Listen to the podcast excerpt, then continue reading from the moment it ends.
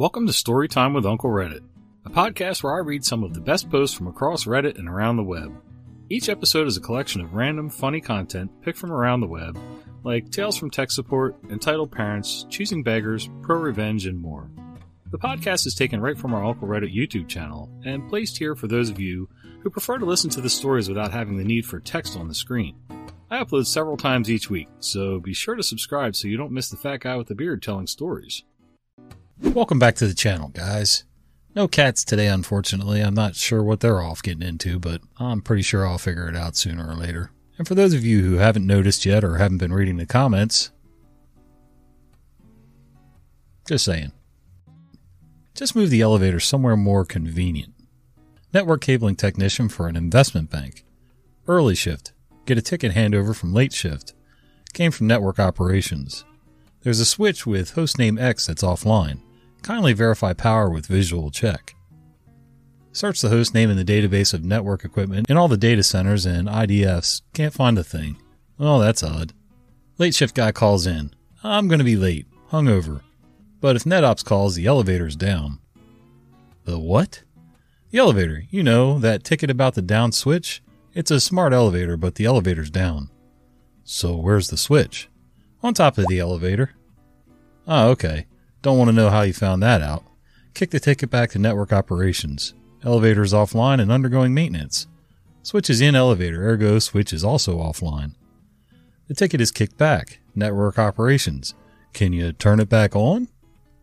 To gain access to the switch, I'd have to have an Otis technician move the elevator, and if they could do that, I would need to gain access to the switch.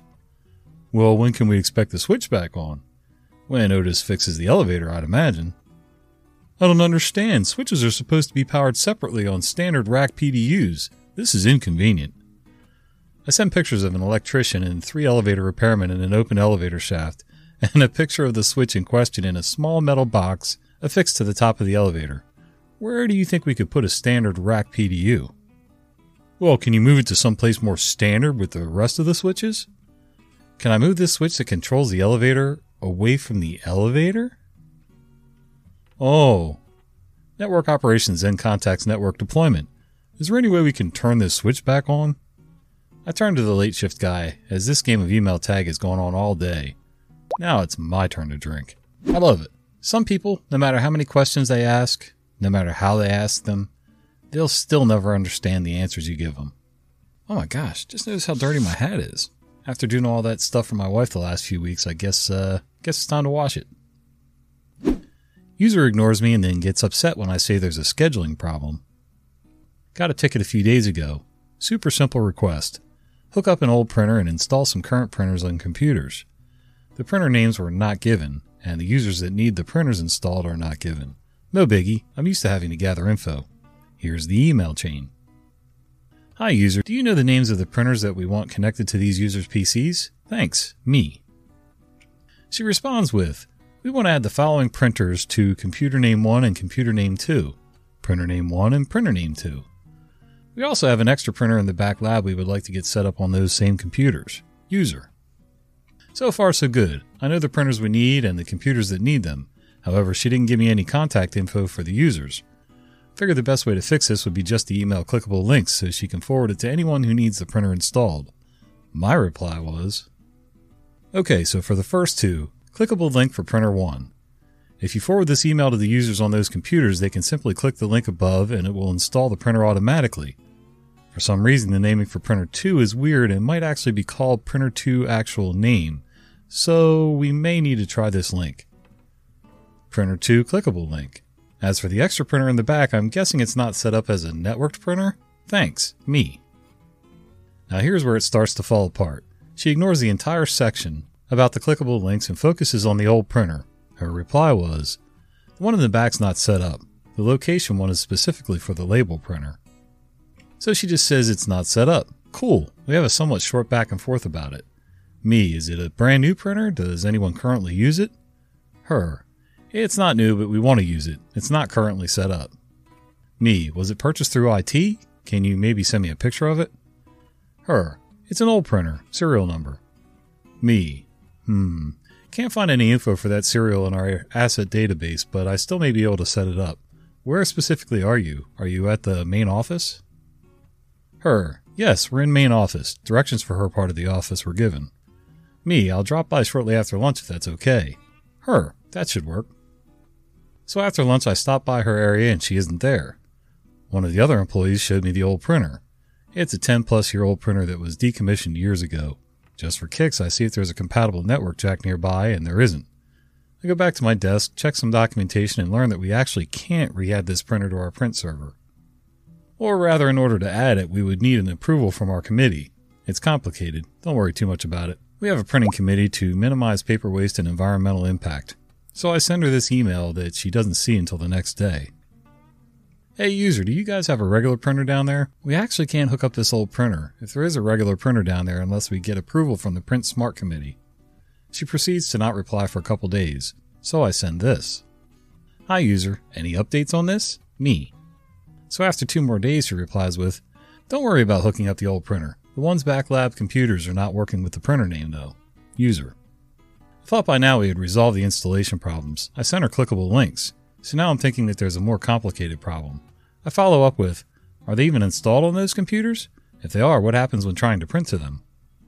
No response. A week passes. I'm getting a little frustrated that my several weeks old ticket for a super simple problem is still open.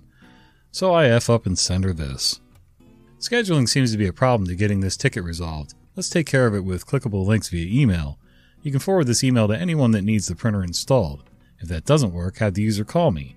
My phone number is and I'll assist in installing manually. Thank you. And then both links are there. Well, let's just say I shouldn't have done that. 10 years in IT doesn't prepare you for this, I guess. She replied within minutes with this. I don't feel there was ever a scheduling issue. If you wanted to set up a time to come down, we could have accommodated that, but you did not. You stopped by the one day after lunch and then sent a few emails, see below, with some questions. User. I'm a little annoyed by this. Technically, she's right. I only dropped by once, but she didn't provide enough information for me to even see what the problem was. I replied with, Is it possible to have users click on the link I sent, or is that not going to work? If it isn't, when would be a good time to come downstairs today to resolve? I figured maybe she was the type of user who just really wants someone desk side, but surprising nobody, she never replied to this email. I forwarded the entire email chain to my boss so she would be aware in case this user wanted to complain about me Boss said I did nothing wrong and the user likely will not try to contact us anymore. If she does, I'll just get the problem fixed. I love the people who want something resolved. You send them an email. They barely read the first sentence, send you a response, which may or may not relate to anything that you said or asked. But then after like three or four emails, it becomes painfully obvious that they didn't read the complete email. Because if they had, they'd realize there's links there, resources, other questions, whatever. Hey, it's Kaley Cuoco for Priceline. Ready to go to your happy place for a happy price? Well, why didn't you say so? Just download the Priceline app right now and save up to 60% on hotels. So, whether it's Cousin Kevin's Kazoo concert in Kansas City, go Kevin, or Becky's Bachelorette Bash in Bermuda, you never have to miss a trip ever again. So, download the Priceline app today. Your savings are waiting. Go to your happy place for a happy price. Go to your happy price Priceline. Don't call my personal number on vacation. I work in IT at a company that is vaguely in the med slash pharma industry. We're only a department of four. I was originally hired to be temporary coverage for paternity leave, but they offered me a full time position they were adding. At that point, I got a company issued cell phone. Prior to this, I'd used my personal number for the few times I'd need to make a call. Unfortunately, one of those people was technical trainer she used to be a warehouse supervisor, but rumor is they couldn't fire her, so when the other position came up, they welcomed it to get her out of their department.